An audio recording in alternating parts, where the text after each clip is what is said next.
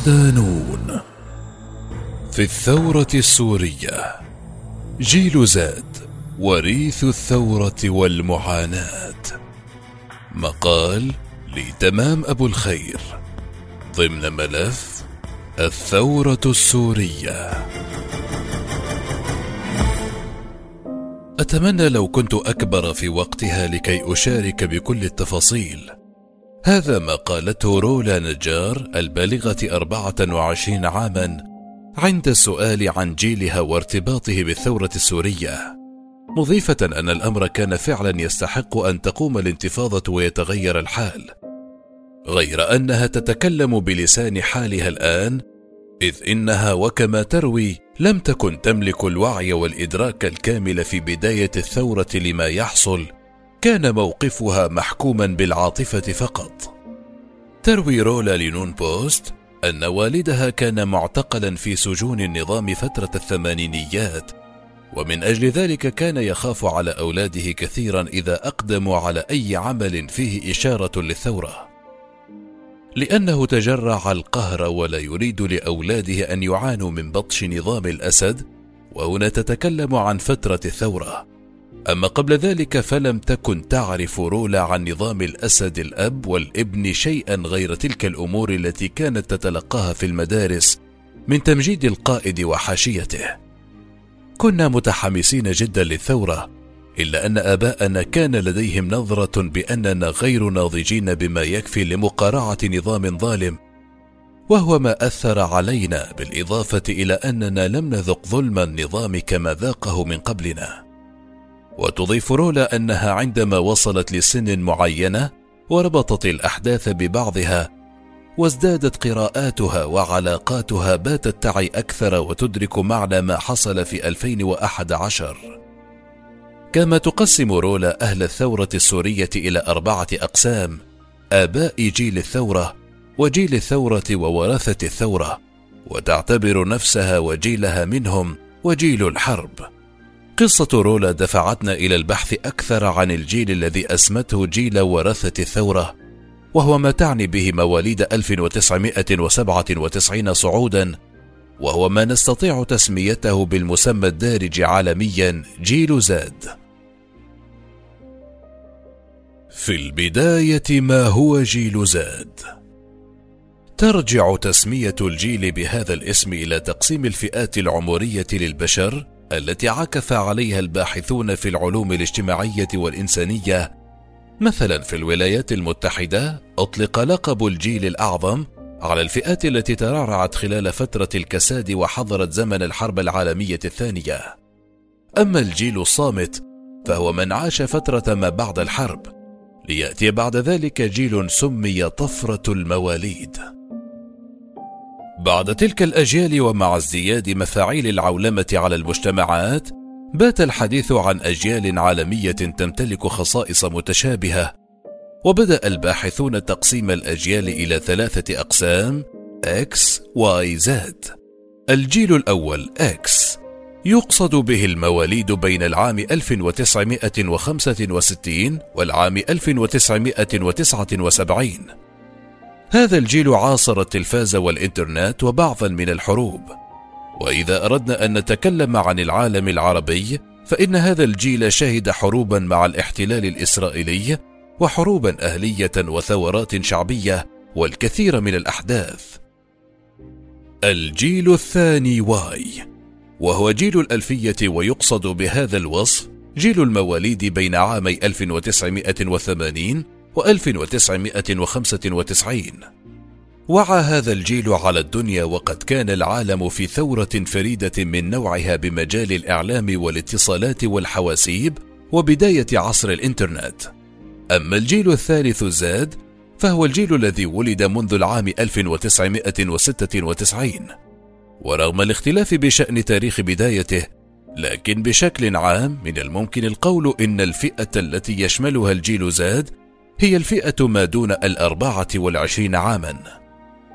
نشأ الجيل الذي هو محور تقريرنا في حالة من التطور على جميع المستويات في العالم حيث الهواتف الذكية والإنترنت والتكنولوجيا المتطورة والتسارع في ثورة الذكاء الاصطناعي. وعلى الصعيد العربي فإن جيل زاد شهد أحداثا عظيمة مرت بها المنطقة. ونستطيع في هذه الحالة تقسيم مواليد هذا الجيل إلى فئتين. مواليد قبل عام 2000 والفئة الأخرى هي المولودة بعده. جيل زاد والثورة السورية.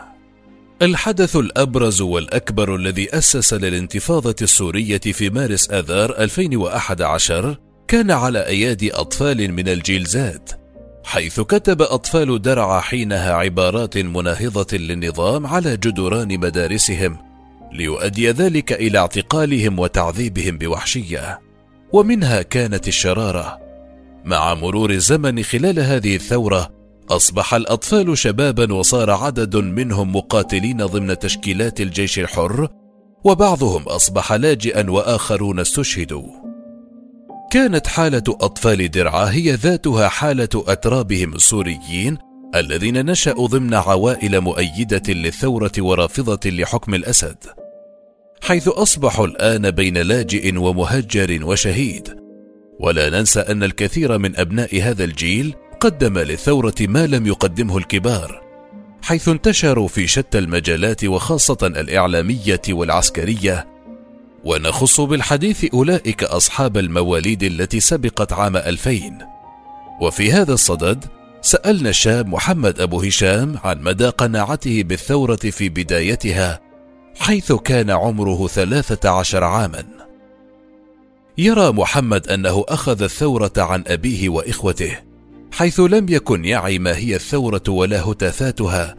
يقول كانت المظاهرات جميلة جدا في بلدتي كنت أعتقد أنني ذاهب إلى العرس لأرى أصدقائي وكنا نتبارى بمن يكون صوته أقوى يضيف أبو هشام في البداية كانت كلمة الثورة تربطني فورا بثورة الثامن من آذار تلك التي كانوا يقولون عنها في كتب المدرسة إنها ثورة حافظ الأسد ضد الرجعية وكنت أظن أنها امتداد لتلك خاصة أنها في آذار.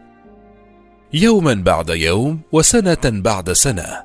ازداد وعي محمد وأصدقائه كما يقول، ويرى أن عام 2014 كان مفصليا بالنسبة له، حيث نزح من بلدته بعد القصف وبدأت الحياة الجدية، وأصبحت تركيا التي هاجر إليها موطنا جديدا، فليست الحياة بسهولة المعيشة في دياره إنما بدأ يتعلم مع صعوبات الحياة وانخرط بمدارس البلد.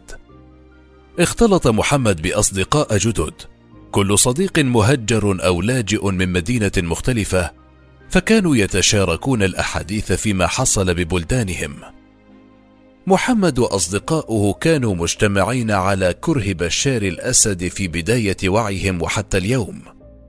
واليوم التحق بعضهم بالجامعات وهم على أعتاب التخرج كصديقنا محمد الذي سينهي دراسته من فرع العلوم السياسية في إحدى جامعات إسطنبول. سألناه عما إذا كان سيسخر فرعه لخدمة السوريين ليجيب. لن أكون عاطفيا مرة أخرى. بت أستطيع أن أعي ما يدور حولي. اليوم لا يوجد مؤسسة أستطيع الانضمام إليها لخدمة سوريا سياسيا. فكل منصات المعارضة تحت دائرة الاتهام بالتنازل وبيع القضية وأنا لن أكون شريكا. ويضيف أريد أن أعمل لبلدي في مجالات بعيدا عن أهل السياسة المعروفين لنا. لن نذهب بعيدا. لدينا ضيف جديد من أبناء الجيل زاد لكن من مواليد عام 2005 التقيته صدفة وصرنا ندردش معا عن الذي يعرفه عن الثورة. يجيبني طارق شحادة أنه يتذكر من البدايات حديث الأهل عن المظاهرات كما يستحضر اقتحامات الشبيحة لبيتهم بما يروي بئسا قصة طريق النزوح إلى تركيا. اليوم طارق طالب في المدرسة يقول لي إنه إلى الآن لم يستطع إدراك معنى الثورة لكنه يستوعب تماما أن بشار الأسد قتل الكثير ومن بينهم أعمامه وأولاد خالته. وفي حديثه أيضا أتابع اليوتيوب كثيرا بمواضيع مختلفة لكن منذ سنتين شدني كثيرا مقطع تشيع عبد الباسط الساروت. أحسست بأنه مثلي الأعلى. تمنيت لو أنني محبوب مثله. مضيفا أستخدم تطبيق تيك توك كثيرا واليوتيوب وأحرص دائما على رؤية مقاطع السارود في السياق خلال تقرير سابق على نون بوست روى الكاتب موسى علاوي قصة ثلاثة شبان يعيشون في مدينة إدلب ويكافحون الحرب ومعوقاتها. حيث تجدون عينة واضحة من أبناء الجيل الذي نتكلم عنه الذي كان وريثا للثورة ويحاول المضي بها إلى جانب السعي في مسيرة الحياة تعليميا ومعيشيا وغير ذلك من الأمور. في المخيمات. الخوف الأكبر لدى أبناء جيل زاد في سوريا عامة وفي المناطق التي تقع تحت سيطرة المعارضة بالخصوص يكمن في إعالة أنفسهم وتأمين مصروفهم. يقول الشاب وسام أبو البراء ذو الثلاثة والعشرين عاما في حديثه لنون بوست أعمل شهريا في دكان لبيع الملابس براتب شهري لا يتعدى 150 دولارا. وهو لا يكفي لإعالة نفسي فكيف أعيل أهلي معي؟ مشيرا إلى أنه ترك دراسته بسبب الظروف المعيشية السيئة. لم تكن الثورة خيارا جيدا بالنسبة لي ولأهلي. هكذا يقول وسام لكنه يستدرك قائلا صحيح ليست خيارا مناسبا لكنها كانت حتمية الحدوث ولا أستطيع اليوم التفكير بأي شيء غير مصروفي وتأمين حياتي والخروج من الخيمة إلى بيت ذي جدران. يحاول وسام الذي يسكن في خيمة صغيرة مع أمه تدارك موضوع الدراسة بالقراءة والمطالعة اليومية في كثير من الكتب والموضوعات. ويخبرنا أنه كان متفوقا وحصل على معدل 90% في الشهادة الثانوية عام 2015 يروي لنا وسام أيضا أن بعض الشباب من جيله يضطرون للانضمام للفصائل العسكرية من أجل المال وليس من أجل القضية. فالحالة المعيشية المأساوية اضطرتهم لهذه الأعمال وكذا أولئك الذين ذهبوا إلى القتال خارج الجبهات السورية في ليبيا وأذربيجان من أجل تأمين مصروف ثلاثة أو أربعة أشهر. الكثير منهم فقد حياته مقابل لا شيء والوصف هنا لوسام. تنظيميا. تنظيميا لم تكن هناك مبادرة لاحتواء أبناء هذا الجيل. فالمعارضة السياسية يبدو أنها غير معنية بالموضوع كما يوجد بعد بين جيل الثورة الأول واهتماماته والجيل الذي نتكلم عنه. إلا أن بعض الكيانات التي تم تأسيسها في تركيا ودول أوروبية أخرى كانت تقوم على أساس أبناء هذا الجيل. ونأخذ مثالا اتحاد الطلبة السوريين الأحرار الذي أنشئ بغرض توحيد جهود الطلاب السوريين في تركيا واتخذ هذا الكيان الوليد من الثورة شعارا ومن علمها راية. يضم الاتحاد الطلابي حاليا 56 فريقا طلابيا منتخبا منتشرين في أربع قارات. في الداخل السوري الخاضع لسيطرة المعارضة وتركيا وأوروبا وبلدان أخرى. وهذه الفرق تشكل النواة التأسيسية للاتحاد وتمثل أكثر من 43 ألف طالب سوري في الجامعات حول العالم. وتم وضع عدة شروط للفرق الطلابية الراغبة بالانضمام إلى الاتحاد. أهمها أن يكون الفريق أو الاتحاد منتخبا من طلابه وألا يقل عدد أعضائه الناخبين عن ثلاثين طالبا وأن يكون عدد الطلاب يساوي خمسة عشر بالمئة من الطلاب السوريين في الجامعة كحد أدنى. تجدر الإشارة إلى أن الطلبة السوريين الجامعيين في تركيا تنتمي فئة كبيرة منهم إلى الجيل الذي نتكلم عنه، وهم من الشباب الذين عانوا من ويلات الحرب التي شنها نظام الأسد على مدنهم وقراهم، واضطرهم للنزوح والتشرد وآمنوا بالصورة، وتجد ذلك واضحا في تعريفهم القائل: نتبنى مبادئ ثورة الحرية والكرامة التي انطلقت في مارس آذار 2011 نعود لضيفتنا الأولى رولا التي تقول إنها تود لو عاشت لحظات الثورة كلها فتشير إلى أن إدراكها لأمر الثورة الآن وتعرفها على الجحيم الذي كان معاشا جعلها تؤمن أن الأمر كان يستحق. مشيرة إلى أنه لولا الثورة لم تكن وصلت لما وصلت إليه الآن من العمل والدراسة.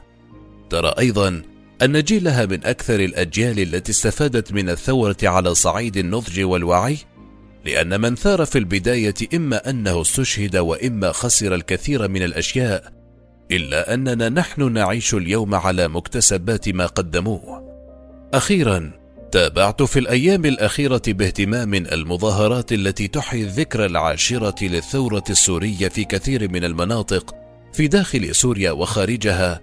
تبصرت جيدا بالوجوه لأجد أن جيلا ثوريا جديدا خرج من رحم معاناة كبيرة قادر على أن يصنع فارقا ويضع بصمته في سبيل تنمية أرضه وشعبه. لربما تصدق صديقتنا رولا التي وصفت هذا الجيل بأنه وريث الثورة.